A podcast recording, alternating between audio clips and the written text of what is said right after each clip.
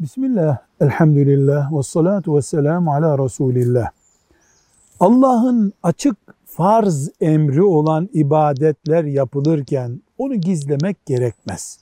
Cuma namazına, öğle namazına giden Müslüman riya olmasın, öğleye gittiğim anlaşılmasın demez. Ramazan günü herkes oruçlu olur, farzdır. Bu orucu gizlemek gerekmez. Ama kural şöyledir nafile ibadetler yani farz değil, vacip değil Allah rızası için perşembe günü oruç tutuyor.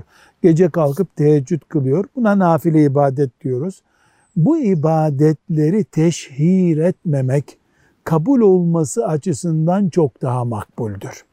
Gece teheccüde kalkıp sabahleyin bu gece çok uygun var teheccüde kalktım demek bir ihtimal o teheccüdü yiyip bitirebilir. Nafile ibadetleri Allah ile kul arasına gizlemek lazım. Sadaka olur ve benzeri ibadet.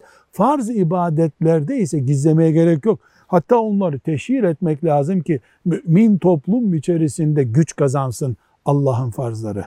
Velhamdülillahi Rabbil Alemin.